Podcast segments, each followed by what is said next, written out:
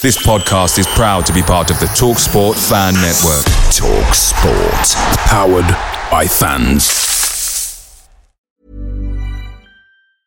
When you're ready to pop the question, the last thing you want to do is second guess the ring. At Bluenile.com, you can design a one of a kind ring with the ease and convenience of shopping online. Choose your diamond and setting. When you find the one, you'll get it delivered right to your door. Go to Bluenile.com and use promo code LISTEN to get $50 off your purchase of $500 or more. That's code LISTEN at Bluenile.com for $50 off your purchase.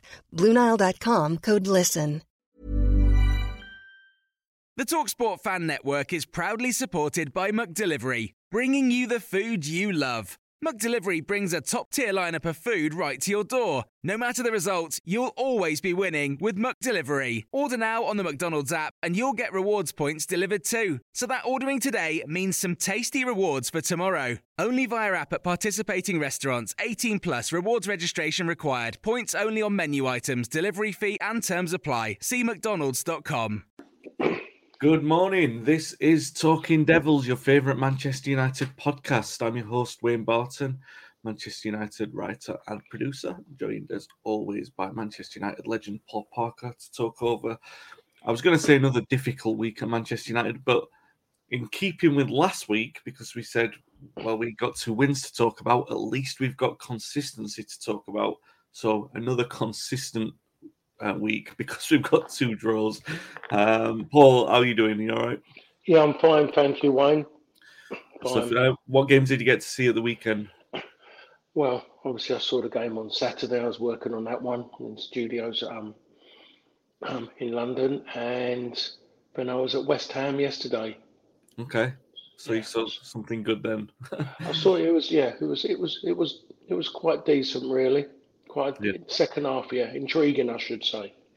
um, and the, I watched the League Cup final, which you know, rocking a hard place. Who do you want to win that game? Um, certainly not Liverpool, but um, unfortunately, two teams can't lose a cup final. Um, funny to see after watching the Europa final with De Gea and all the criticism that he got, and then seeing what after Kepa with his, um, you know, obviously he's passed with the League Cup final, and then coming on and everything like that. I mean, it takes something to have a worse penalty shootout than what De Gea had, and I think he managed it, um, which is unfortunate, but you know, is what it is. Nice to see teams celebrating trophies. Um, I forgot what that's like. Um, anyway, if you're watching on, on YouTube, please like and subscribe. Um, if you're watching on Facebook and, and YouTube, feel free to get your comments and questions in. If you're watching the replay, do say hello and, and feel free to comment because we still do reply to those. Um, comments after the show um, airs live. And if you're listening back on the audio, please be sure to um, give us a review on the platform you're listening on and, of course, subscribe as well. Right. So, dull, dull, dull, dull, dull, dull. That's Manchester United's last week. And I know that people sometimes think I'm a little bit too critical. Both of us sometimes, you know, and I refuse to go there this week. I'm going to go somewhere a little bit different. I'm going to deal in the realm of what I, feel like we. I try and do this anyway, but be a little bit more conscious of it to be constructive with the way that I'm, I'm dealing with what we talked about. So, obviously, the results and performances speak for themselves. On one hand, you could say that the Atletico uh, result was a good one if the performance was not, because if you look at it from a purely um, simple point of view, you've had a bad performance, you've brought on a young kid, he scored a late equaliser, and you've got parity for the second leg, so you're not in any problems. You can start again. In olden days, that olden days, any day before this season, it would have been deemed a better result because we got an away goal. Um, not in effect anymore before we talk about the weekend, I want to talk about the the I don't even know what you would say.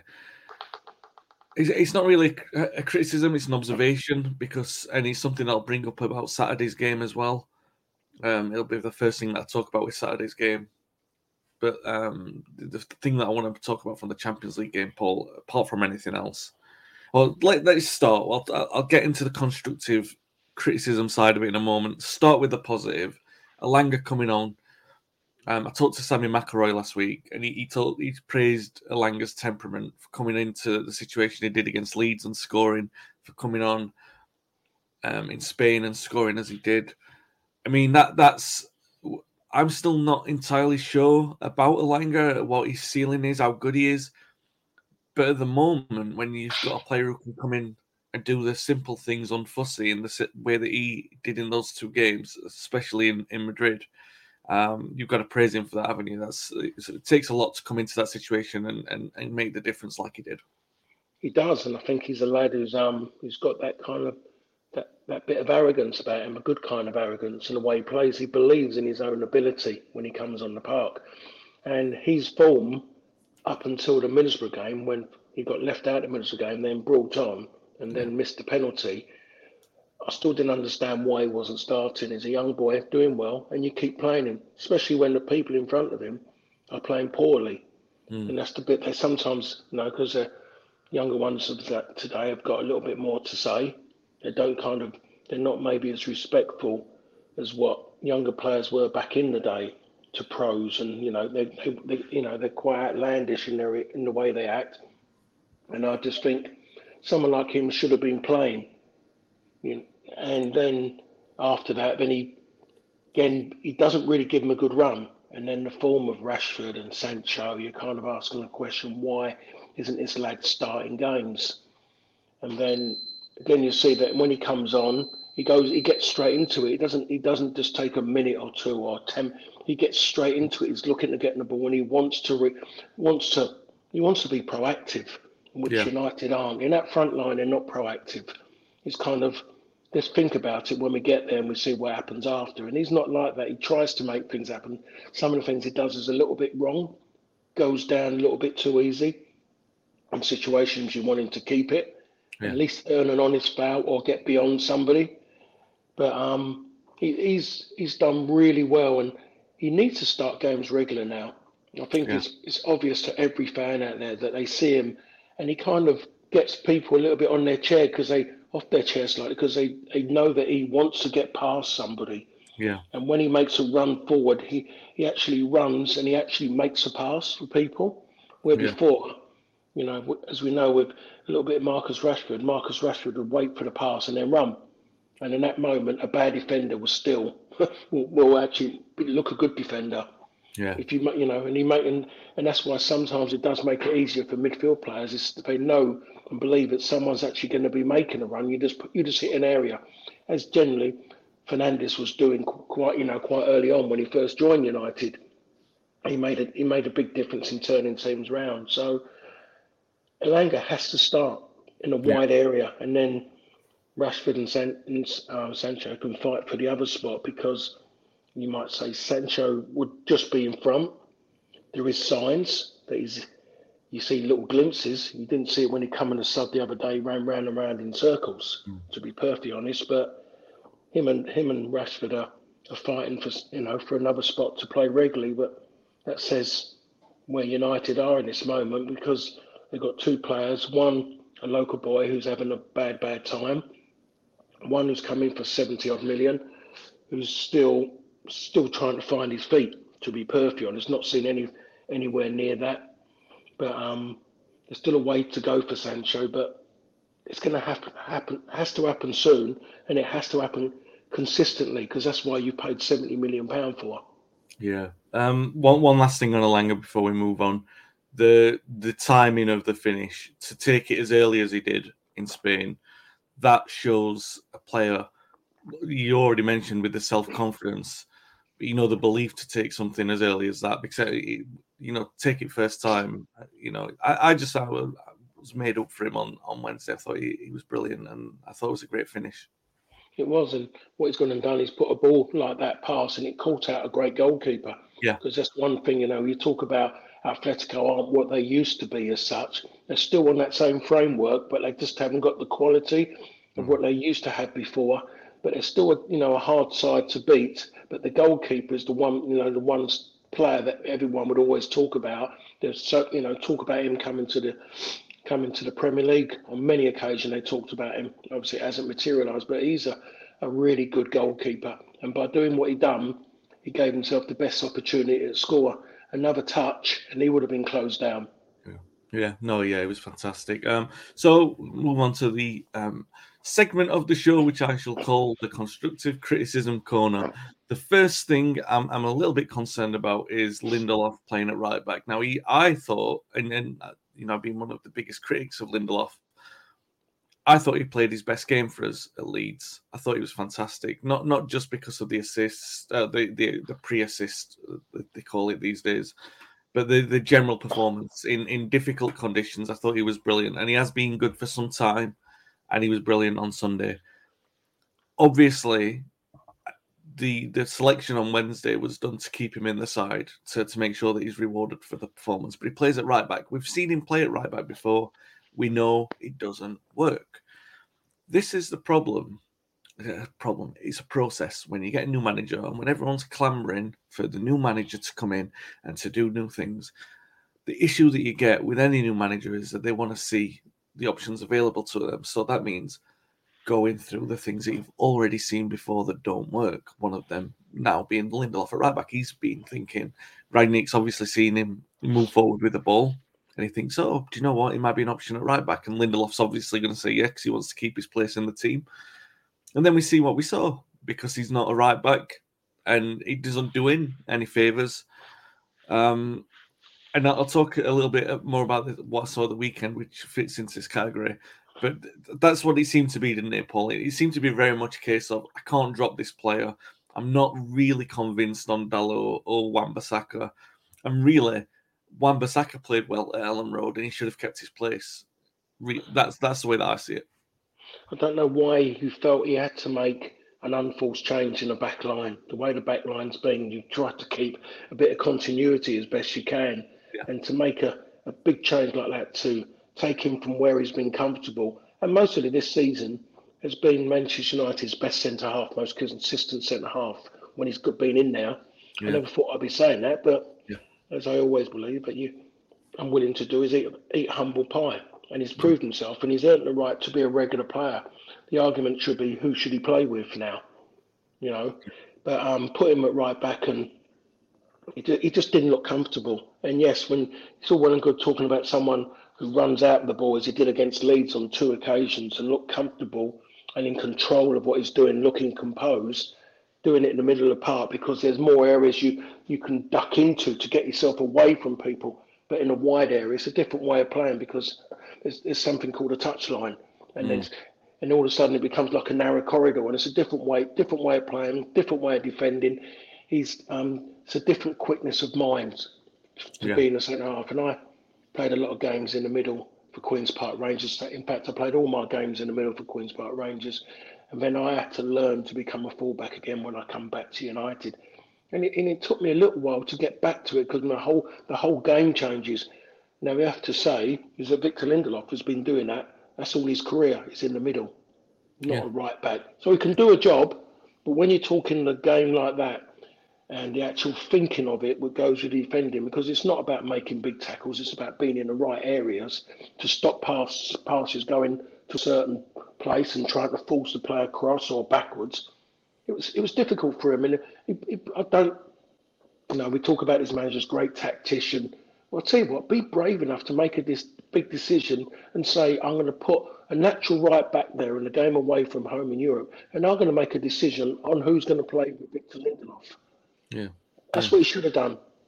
Yeah, and he didn't. And well, we saw. I mean, it was a poor performance, not just a ride back, and, and I'm not throwing Lindelof under the bus for that. I just think like all around the team, obviously we had poor performances, and Rangnick saw that because the thing that he did in the second half is make five changes, um, that's the manager who's admitted that he's got it wrong from the start, um, and he was critical of the performance after. Um, that takes us on to the weekend. I don't really think there's much more we can say about Manchester United nil, Watford nil that we haven't seen in other games this season. It is infuriating to see a team playing this way. I've already covered it um, in the match report that's on the website, um, and I think I've been very, very critical of, of it there. And I, I just look at that and I look at a team who should have been able to put away one of the worst sides in the division, and I'm not surprised that they didn't. Uh, the reason why is because they can't control games in midfield. The four ex United players probably played better than any current United player. Um, they they put in a performance that was worthy of the stage that they were playing on, whereas none of these players who were representing United seemed to do that. And this is the problem that you've got with this team: is is it a matter of application? Is it a matter of will? Because if you're giving them the benefit of the doubt and saying it was the manager last time round, then you've got to look at all the variables. Is this a team who has got enough pride about their own performance to put in a shift? They this opponent battered them in November, and they're one of the worst teams in the league. Really, in Premier League history, there aren't many worse teams. They're round about the bottom. They're re- they're a mess. They're not really good. It took basic organisation from Roy Hodgson, which we knew they were going to get, to to outsmart us. It's embarrassing for these players. It's embarrassing for the players. It's, it's not a matter of management. This is where the players need to take responsibility because in any form in which that squad of players is sent out, they should be able to take control of a game like that. And they started quite well. They looked like they were going to score a couple and then you sort of knew after half an hour when those chances started to dry up, and once Watford got a little bit of confidence in the play, you knew that United were going to struggle because what happens after 20 minutes, instead of being patient, Fernandes is already gambling. Pogba's already taking a chance in possession. And the game more on Paul, and then Rangnick's making his changes, and fair play to him. He made all the right changes. He, you know, he went to attack and, and try and, and win the game but he ends the game with Fernandes and Pogba in midfield. And again, I'm going back to Lindelof at right back, an experiment that we've seen doesn't work. We know that Pogba and Fernandes don't work in a midfield anyway as as individuals. So why on earth he thought that they were going to work in a pair when you needed to get a breakthrough? At that moment in time, you've got Pogba who is really going to take a chance on the ball he's not really doing what you want him to do. When when you're in the last ten minutes of a game, how often do you need Pogba on the ball in the middle of the park? You need him if you're going to have him on the pitch at all in that situation. You're going to need him really in the, one of the attacking positions. Fernandes is taking chances he shouldn't be taking in the 20th minute, let alone the 80th or 90th. Summed up by what he does in the like last kick of the game. He's taking a, a pot shot from 30 yards as literally no chance of going in. He's hitting it out of frustration. I mean, what this is another thing that's frustrating me about, and maybe I don't know. Maybe this is a good thing that Rangnick's seen this and he's tried it and he's failed. But when you're trying these players in midfield, Pogba and Fernandes, is this a? Do we criticise the manager for that, or are we? Do we say at this point in time it doesn't really matter? He's seen it. It's it's something that he's seen and he's not going to try again. Hopefully, which is all well and good saying that, but he's not going to be here in six months. He's not going to be the manager in 12 months. So it doesn't matter what he's getting wrong. Well, it does matter what he's getting wrong now because he's not going to have the chance to rectify it in six months' time. Like say Pogba stays, we might see a new manager think, oh, do you know what? We should try Lindelof at right back or we should try Pogba and Fernandes in midfield again. It's it's so frustrating to see. And Paul, without wanting to labour the point about, oh, it's Watford, blah, blah, blah, but Pogba and Fernandes in midfield, yes, you, you, can blame the manager for it, but they if they can't beat Watford, if they can't fashion the chances to beat Watford in, in their position, that's an indictment on those those two as players, right? They can't they can't shy away from that. They've got to take the responsibility for it. Yeah, um, I had to um, suffer watching um, Watford midweek. I was at working at the um, Watford v Crystal Palace game yeah. And I saw Crystal Palace in theory. And I'm going to turn around. I'll give Watford 20 minutes of that game. And that started from when they equalised. Sissoko equalised off of what I'm going to say was poor goalkeeping. That he got his head up about a yard off the line in front of um, Jack Butland's. But other than that, Crystal Palace dominated Watford. This Palace scored four goals away from home, to be honest, and it could have maybe been a little bit more, a little bit maybe naivety. Um, they just got absolutely had Palace had two wide players, Elise, Elise, Elise, Elise, whatever you want to call him. Fantastic player. Honestly, incredible. Every time I, what, I want to watch him play, just by how he floats with the ball. Yeah. That's another story. And he had Zaha on the other side, Zaha mostly had his most disciplined game I've ever seen him have for Crystal Palace. I don't know if it was out of respect, trying to, you know, for Roy and Ray Lewington. He might have been that way, but he, because what there's a love hate with him, Harry the Hornet, and Watford fans. They every time he got it, he booed. He never reacted, and he did it with the ball. Scored two goals, two good goals. But Watford are awful. So I'm, so when people are talking to me prior to that about Watford way to Manchester United, my words are yes, United should win, but if they do win, it's going to be a difficult game.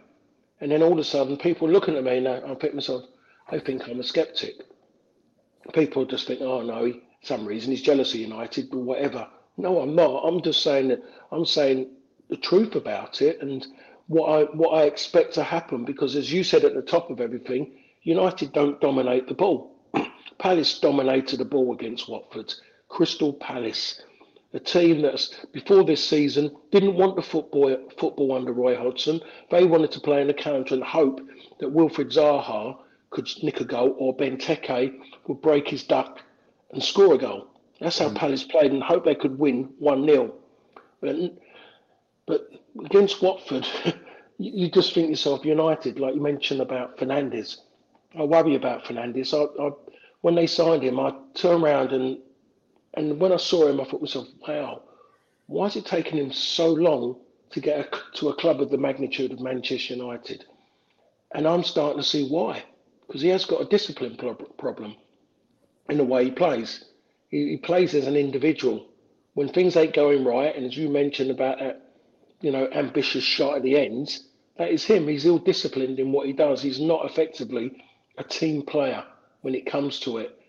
And then the other point of it, which you mentioned, was about the fact of the manager, you know, saying he's not going to be there in six months' time. That is that is the major, major problem.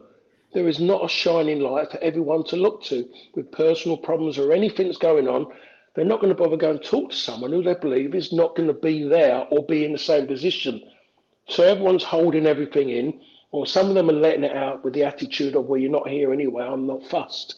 Yeah. You know, it's just the club is in a seesaw position, and this is Manchester United we're talking about. You were, Paul, on, on that situation there, you, and you're so right in, in everything that you've just said.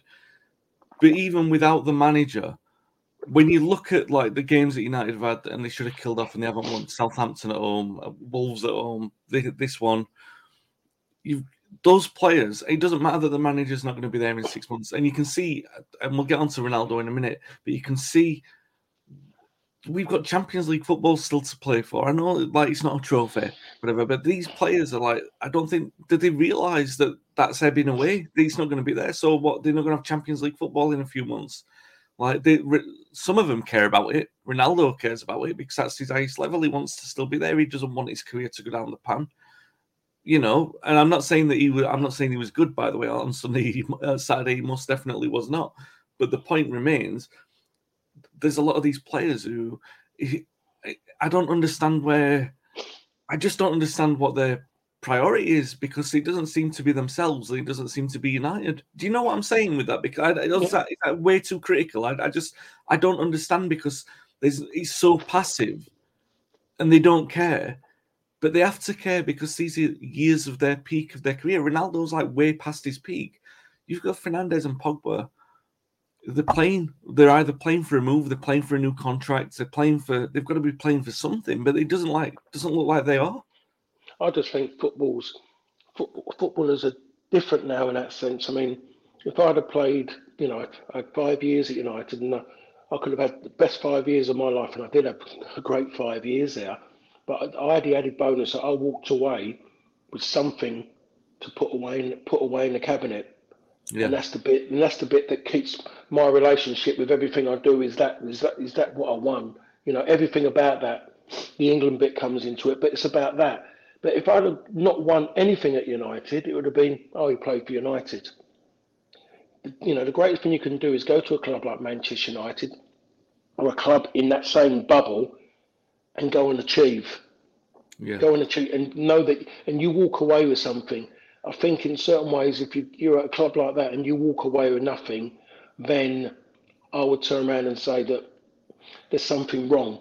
That you was with the wrong people or you were the wrong person and you ruined something. Because you don't go to, you don't end up at a club like that and then should feel, you shouldn't feel happy or content if you walk away with nothing, nothing in a bag when you walk away because you'll be forgotten. And that's the last thing I think any player would want to be doing if they went to a club Yeah. like Manchester United. But I don't think a lot of them are bothered. They'll walk away and they'll be quite happy and look what they've done, and they think that's okay because they've got, you know, they've got signed shirts and everything, and they, they know they can tell people what they've got. They can show people their maybe their cars or houses they've got and talk about that. But after a while, that gets a bit boring because generally you find that most people want to talk who you meet. You know, if someone could take them forward 20, 25 years on from where they are, and in, and they're in this position, they could actually see how their life is. I think they might understand it because, as much as anything now, when someone comes up and they talk about something like that, where before while you're playing, you kind of go, oh, oh," but enough make a difference, enough give you a little bit of a, a kind of a buzz to think, wow, someone, oh, they recognise you without your hair and things like that or you're Yeah. 20, 30 years older. And it, it is a, it's a good feeling. But I don't think these players get it. I think they believe that now where they are, that's it. And as you talk about, as you mentioned, is that these players, these is about the players now because they've had some of them have been through quite a number of managers at one football club. And I wouldn't if that football club was, i.e., say Watford, the, the worst, you know, the worst maybe in the world at, with managers. You think Yeah. yourself, yeah, well, that's that's what they're all about. But it's Manchester United. It doesn't make sense, and it's almost it's almost like carbon copying what happened after Sir Matt, really, in certain ways, the way the club are going through that. But I don't know if we can question the players then at that given time. I was that side of it. Paul, you're reading my mind. I was about to say all this. Like I've been lucky enough, obviously, you know, to work with a lot of those players, and and obviously through that, I've had so many conversations with um, fans who who were alive and they saw those guys playing. You can tell by the footage and everything that you've seen. that Even when the club went down, when they played in the second division, when they came back up and they weren't challenging for the league. There was a connection with the fans and the support because of the football that they wanted to play and because of the pride that they had in the in the position that they were in. And I don't and I'm gonna put this one to you, Paul, and I wonder if, you know, even under under Sir Alex, even in the latter days, so let's talk 2009, let's talk Ronaldo, Rooney, Tevez. Even in those days, you had a balance of maybe seven or eight players who were going to do the donkey work. They were going to do the leg work. They didn't want to be the one. It didn't matter if they were the one who scored the goal. They they were the eight or nine players doing the donkey work around so that the one or two stars in the team would shine. And I think it was represented when he brought off Matic, and maybe you know Matic was getting a bit leggy, again, a bit tired. But Matic is a donkey work player. He does the unfussy stuff. He's going to try and find the pass. He's going to try and find the breakthrough. He's not necessarily going to go for the screamer in the same way. He doesn't want to be the one looking for a highlight reel. He's not that kind of player. Whereas you've got seven or maybe even seven or eight players, even the defenders, and maybe even Luke Shaw, maybe even Harry Maguire, the way that they pass the ball and they try and be like, you know, Maldini or Beckenbauer or something when they're not players who don't understand their own limitations and they try to be something that they're not. They're only careful. They're only looking at their own highlight reel. Back in even in your day, when you were playing, but you guys were all brilliant. And I'm not just saying that because basically you sat here and you were my first team who I, I absolutely fell in love with. But there were still functional players who were doing things like they were they were doing the donkey work, knowing that they weren't going to be the one who got on the end of the cross or you know what i mean? They were doing it for each other they were getting that goal for each other winning the game and then if the game was won then some of the exhibition football would come out or if, if the form was up and the exhibition football would come out. Sometimes i look at these players and i think that they're trying exhibition football and they're nowhere near exhibition footballers. You've got to prove it doesn't matter if you can do a trick on the ball. You've got to prove that you can actually put the ball in the net and, and actually win the game. And I know, again, I'm going down this route of being too critical, but the balance is wrong, is what I'm trying to say. Uh, On on Saturday, you've ended up with, let's say, Sancho, Rashford, Ronaldo, Pogba, Fernandes, and Elanga, and only Elanga in that one. He's going to be the one who does all that dirty work. He's going to be the one making the off the ball runs. He, he's going to be the one trying to drag the play around, and all the other players are waiting. Give me the ball. I want to be the hero. And it doesn't work. The balance is all wrong. You can get away with maybe one or two, and you need the others to be like Matic and Elanga running around, even Fred to an extent, running around, making the space so that those players can flourish. Is that is that one of the bigger issues that we're seeing at the moment? Because we can say one thing about um, um, Rangnick at the moment is that we are dominating the play a little bit more than what we were. We're just not doing, you know, Atletico Madrid give us all the ball and we didn't do anything with it. Watford happy for us to have all the ball and we don't do anything with it. We're having the ball, we're dominating the possession numbers, but we're not actually dominating the play. And that is that a fair assessment you know, to say that the balance is wrong with the players. You're not having enough players willing to do the work off the ball in order for the players who, who have got the quality to shine. Well, I think the, the balance of the, the, whole squad at Manchester United is, is is wrong. To be honest, the wrong, too many of the wrong players, too many of the, the wrong players with the with the with the wrong mentality to play for a club of the stature of Manchester United and maybe just some of them who are just winging it at this moment in time, hoping that they can remain invisible and not get found out, but still be at a club like Manchester United.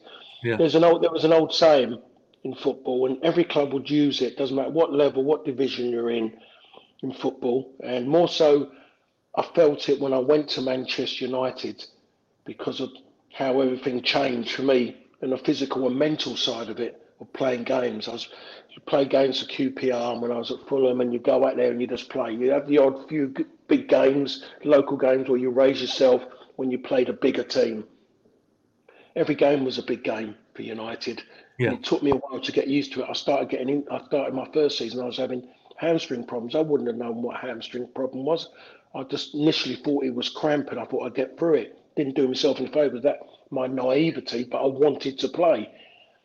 But what what the thing is is that the saying was, and I think even um, Sir Alex would have said it a lot during his times in a certain, even if he didn't say it like that, he would say it another way. You have to win win your battle, win your battles to win the war. Yeah. And there's not enough players who want to do that. Like you say, for the moment that kicks off, they want to go in exhibition mode. They yeah. want to do their own thing.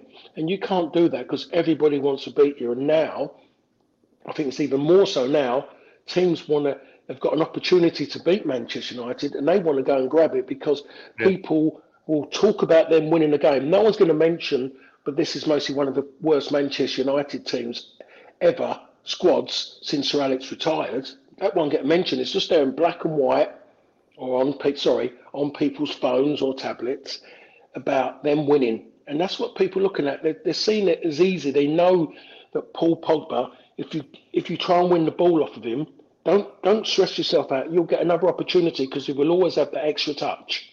Yeah. He'll always try to hold it a little bit longer to prove a point, trying to win a foul rather than be proactive and try and help the team. It's all too many individuals at this moment in time. And so who? So I mean, I, I don't know. You know, this roll forward 12 months, we could be doing the same thing again on the 28th of February, Wayne.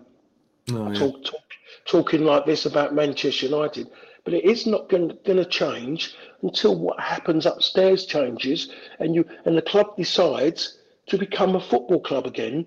And the priority is about believing that what they can get, if they get it right on the pitch, they will get even more off the pitch. Yeah. It doesn't matter how much you're getting now; it's slowly deteriorating because of what's happening on the pitch. Is living off you know, a show business signing. It's not about a football team. The football team is not encouraging anyone to really support it.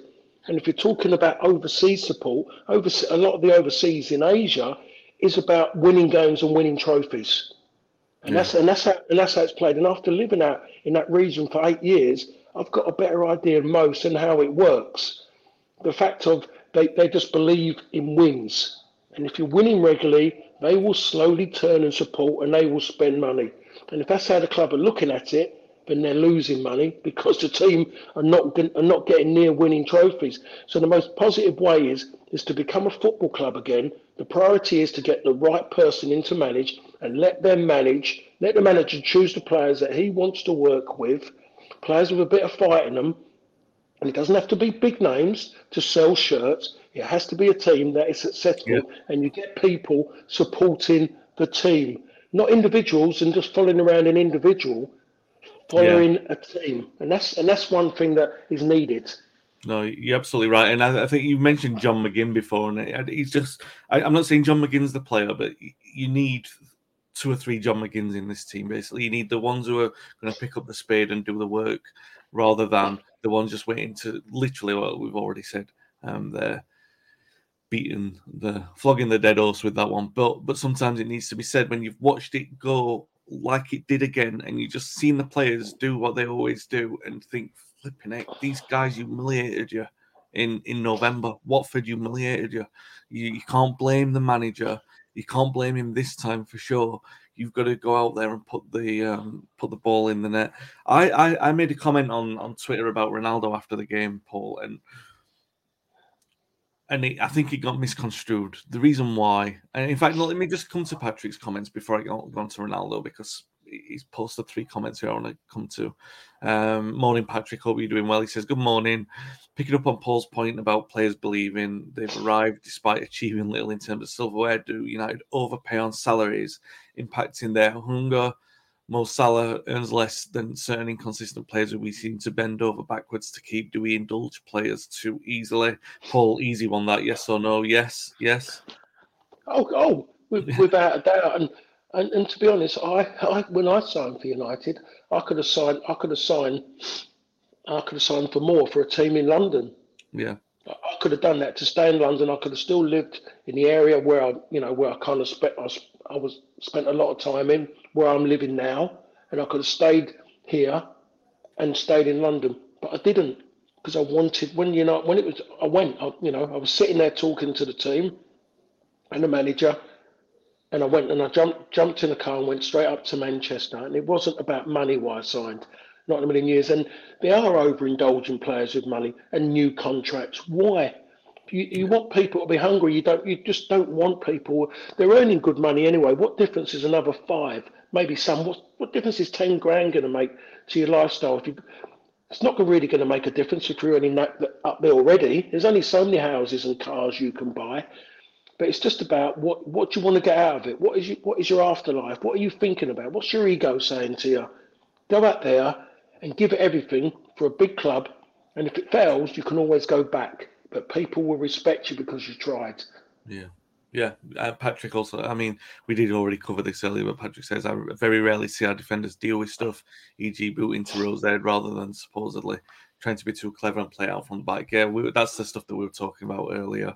Um, yeah, just quickly on Ronaldo, Paul. Um, obviously, he, what I saw against Madrid wasn't very clever. You know, it's kind of a continuation of a trend that whenever the ball goes forward and it comes back, Ronaldo sort of it doesn't. It's not even a jog. It's it's sort of like a very slow walk back to the play, and he's always sort of he hangs around six six or seven yards behind the defenders, and then he's sort of like very very slowly coming back into into line, so he's on side. But by that time, we've already got the ball, and we're you can see the people are looking forward for it, but they can't play forward pass because Johnny Ronaldo stood 20 yards offside, and the play's slowed down by um, by 20 to 30 seconds every single time. Now, obviously, his timing and running and everything like that is great. I just I look at him and I think when when he's throwing the the toys out of the pram or when he's frustrated or when he storms off the pitch and he's not applauding and everything like that, I can almost tolerate that more than this disinterested version. Do you know what I mean? Because now, like, and if Ronaldo's disinterested, if he's not got the hunger, something's definitely wrong. Because what he's saying is, I don't trust the players around me to to put the ball on the plate for me. You know, they're not going to create the chances. I'm not absolving him, Paul. I'm not saying that he's not to blame because obviously he's also had some chances that he should have taken, and, and sometimes you know he looks like a 37 year old, um, even, though he's supremely fit as he is. Like let's say he looks like a, a normal 34 year old or normal 33 year old. He's a bit leggy. He's not the same player that he was. I just wonder, do you think that when he signed for United this season? That there's there was this perception put around us that we finished second and we signed Varane and we signed Sancho and that maybe even Solskjaer tried to talk this up to him that we were in a position where we were going to t- challenge for the title. And then he's sort of come into us, and then all of a sudden he's found, wow, these wingers can't cross me the ball. You know, we've got fullbacks who can't take a corner. You know, like Fernandes is the the main creator, but even he gets a little bit rash sometimes. I know Fernandes to Ronaldo was a, it's been a fairly profitable route of goal, but not as profitable as you would want. You know, Pogba's got a lot of hmm. talent, but my God, like he doesn't he waste a lot of time? Do you think that he's he was conned, not Cond. he was sold on a different reality, and um, maybe we were sold a different Ronaldo as well. But I think that you know, if you put Ronaldo in a City team, City create loads of chances. I still reckon he'd probably get another 10 goals, and, and he still scored like 15 goals for us. I reckon you've got Ronaldo on 25 or 30 at City. You probably get a few at Liverpool, probably a few at, at Chelsea as well, but at United, where you don't have. And I say that, and yet we still created the chances on, on Saturday. So maybe I'm, I'm talking complete crap. Um, Paul, where, where do you stand on that? Because I mean, he, it's a different thing when Ronaldo looks frustrated to when he looks unbothered, mm. and he looked. He's starting to look unbothered. Well, I look at it first of all and ask a question. And I don't think it can be. It can't be answered. Only the only the people in the right position can answer it. Did did Ollie want to sign him? That's one question. Yeah, that's did, yeah. The, the other one is did Man City really want him? Did Pep Guardiola really want a Ronaldo in his in his squad and his with his squad of 100% disciplined players who do what they're told. They all work hard for each other. No one walks anywhere. Mm. I think Grealish has had issues, and that's the reason why Grealish is not is hasn't been playing a bit. I think yeah. the injury side of it is maybe a, a little bit of a little bit of a smoke screen. There's, there's been issues with him. Um, and you look at it, you tell you can't tell me one Man City player who you'd question you'd question him about wanting to be there just by the way they play. Pep Pep Guardiola, everything he does, even when he had his great Barcelona team, they never stopped working. Ronaldo mm. would not have fitted into that. They, did, they didn't need to bring in a superstar. They they made they, have made superstars. Yeah. De Bruyne, yeah.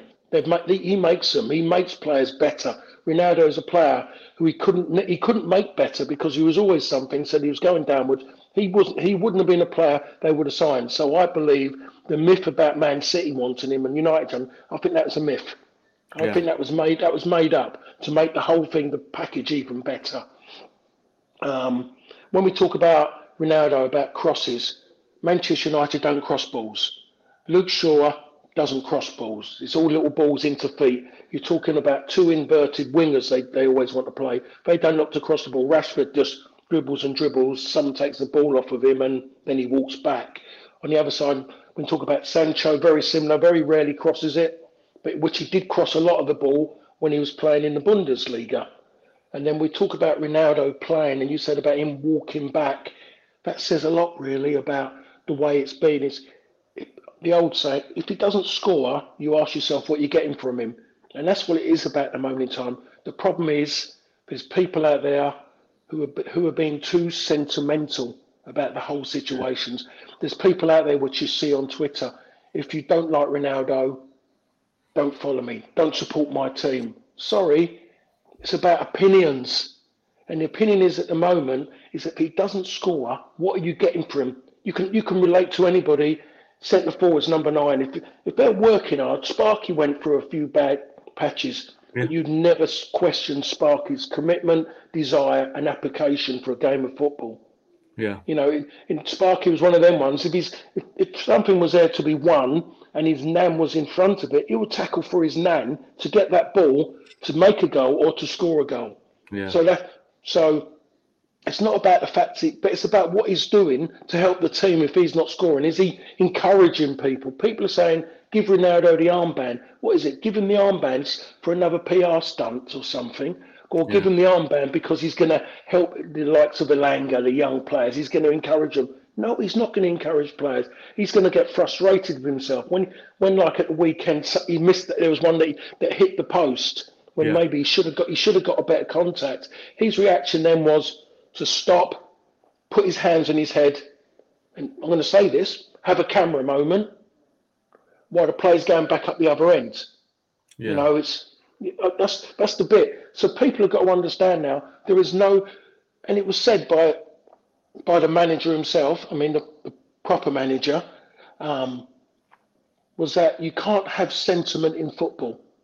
In theory, you can't you can't be sentimental. You have to look at it look at it as real and what's going on now. And Ronaldo is not helping the, the, not helping United in the way he's playing because you want someone to play off. And like you say, the players are looking for him, and he's he's after something. He's five six yards in an offside position. Yeah. That's not helping the team. Get goal side and have you rest in. It's old stuff, old school, but a strong manager, someone who is actually there in black and white as a manager on top of his head, will say, get goal side because we might recover the ball back quick and then go to attack. And and it's simple. And with all the experience he's got, you know, he doesn't. He's not. He doesn't help him. So some people, when when this is when people see this, and someone might even write it up somewhere, as it usually does, that that is a that is the truth of it. And I always say to people, if you if you want Ronaldo, if you want Manchester United to go forward as a team and be what they were, what they should be, I should say, and competing with City, Chelsea, and Liverpool, then Ronaldo is not the person to take the club forward. The club have to look beyond that and have to hmm. maybe go backwards a little bit to go forwards in that sense. Bring in a younger centre forward, someone who needs to learn or something. Yeah. But you can't keep because he's not a centre forward and he's the, dropping the, off. The other thing, Paul, sorry to interrupt, is that even if he was at his best, the amount of building that United have got, he's still 37. He's going to be 38, 39. You hmm. can't build, you can't build your future around that. And yeah. you know, at best, if he's going to be around, he's he, he's going to be what he's going to be the best 38 year old, but he's still going to need to put all the other places. To at that point, you're compensating for him, aren't you? At that point. point, and yeah. I don't, I don't know. I, I look at this United team and I think, you know, Shanko there, he's made, he's made a comment, could have played Elanga or Mela off, off Ronaldo um, this instead of Ronaldo this season. Yeah, we could have done that. Um, I don't know if they, if either of them, obviously Elanga's sort of come in um, really recently under Rangnick. More, it's, more than... it's, it's, the, it's the movement, Wayne. It's that yeah. movement that makes a difference yeah. and shift people about. And you, you're talking about Watford with – the centre halves was Samir and Craig Cathcart. Yeah. And both of them got shifted around a little bit by Mateta, who's in there, who Mateta's not a very good centre forward, but he caused them problems. And yeah. just sheer pace and movement. And you don't have to be a great centre forward, but I'll tell you what, anyone who moves around causes centre halves a problem, especially static centre halves, which Watford had. Now, we let's put it this way You've seen Harry Maguire when he gets people moving around, and he doesn't have to be up a great up against a great centre centre forward, a big name. Mm. Just any kind of movement, somebody threatens to go in behind. Harry Maguire is on his back foot, he's on his heels, he's panicking, he's, he, he doesn't know whether to hold or to drop. There are questions you want to ask, and by asking those questions, you're affecting somewhere else who someone else might get the joy of it. At the moment, yeah. Ronaldo's not. How many times have we seen him trying to go one against one? He pushes it to the side. People nick in front of him and take it away. They couldn't have done that before. And as fit as he is, the football now is different. Yeah. There's a way to play as a 37 year old, but you're not going to be able to do those things you did before. So you adapt your game. Yeah. I don't think he hasn't adapted his game that way as the way, say, Ibrahimovic had in that yeah. sense of the way he played. He yeah. played it. He was supposed to be in a, but he, he knew his, he, he, he realised his strengths and weaknesses, so he, he just played to his strengths of what he knew. And Ronaldo hasn't done that. And his way should be to focus on demanding the ball to be in the box, telling people, he goes around saying deliver and waving his arms, the same as, again, I use his name, Sparky used to do with Andre. Sparky yeah. used to go mad at Andre because Andre would go to cross and then cut in and then go back. And Sparky used to go across and say things to him. Yeah. And then Andre would deliver. But if you if you're going to use him, and I think the present coach, interim manager, consultant, that's all the different titles he's got. He should he should he should see that. And I'm I haven't got his background, I haven't got his CV in coaching. But yeah. if he can, he's going to be just keep crossing it and if and all of a sudden, then you'll find that once you start crossing it, teams will drop back into that because they're worried about Ronaldo's movement, and then that might allow Fernandes or Pogba to get more space in that in that attacking third, but more opportunities to shoot. Yeah, yeah. Patrick says, um, to be fair to Ronaldo, I think Cavani's sick notes and losing Greenwood means we're a little exposed. If we had the option, we could give him a rest for a few games. Maybe. I, I do think when you look at um, the weekend as well, um, that he's a convenient scapegoat. Is a, is a convenient excuse. Like everyone's going to look at Ronaldo. We are. We're giving him like the spotlight and we're going to talk about him and we're going to criticize him as we have done. Um, but yeah, you're quite right. You've got these other factors as well, and we've talked about that. You know, Cavani not being there. This this idea. I mean, Shanko mentioned it earlier. Um, these other players, they've also talked about a changing system, all that sort of stuff, and it's just one of a multitude of problems that United have got. And obviously, because they're so reliant on Ronaldo in terms of not not his goals, but in terms of like he's the only centre forward that United have got. Even though, like you said, Paul, he's not really a, a, a traditional centre forward. That um, that's the hole that United find them in. One of many holes, I should say. Um, before we wrap up, let's talk about the City game. We talked about things that give us a lot to learn about, um, Paul. Um, you look at this United team. People are saying they've improved. That they're having the ball and plenty of shots. It's like a slightly less dull version of Louis Van Gaal's football, which I, I can get on board with because yeah, at least we are having shots. We're, we're trying to control the game in the way that Van Gaal did, and it's not as boring as that. But it's not a high bar, and I, I I think these next few games that you've got, City in particular, and they're a very convenient opponent for this, it's going to tell us a lot. I know you say, oh, well, Watford did tell us a lot. You know, like, would we learn something from the Brighton game? And we, the, the fact is, we've come on this podcast every week, so we still don't know about this United team, even though the answers are getting progressively more depressing because they're not convincing. Against City, these players have got a lot again to answer for, not least because of the, the result in the autumn. But we now have to look: is this a functional team that's improved under Van Gaal, uh, under Rangnick? Are they going to control the game in the same way that they have been doing the other ones, without a cutting edge, or is it going to be a team that plays even worse than it did under the previous manager because yes, we can look at the autumn and we can look at those um, terrible games, but we can also look at the fact that Solskjaer had a pretty good record at City. He had a pretty good record in big games. There's a big grey area there where I think these players. I mean, we we've come on this show. We've even said it in this one. I think the players have exposed themselves. We know all about them now. But this is another one of those games, isn't it, where the players have no, there's no grey area for them. There's no hiding place. They're going to find out all about them. Yeah, and after watching what Everton tried to do against City at the weekend and just sit back and hope. Yeah. And sometimes you reap what you sow, don't you? If you do that in a certain way. And Everton yeah. tried it. It was their, you know, the fans went, you know, the fans suddenly went into the mode of we're playing against Liverpool, and it suddenly got very, very nasty and hostile.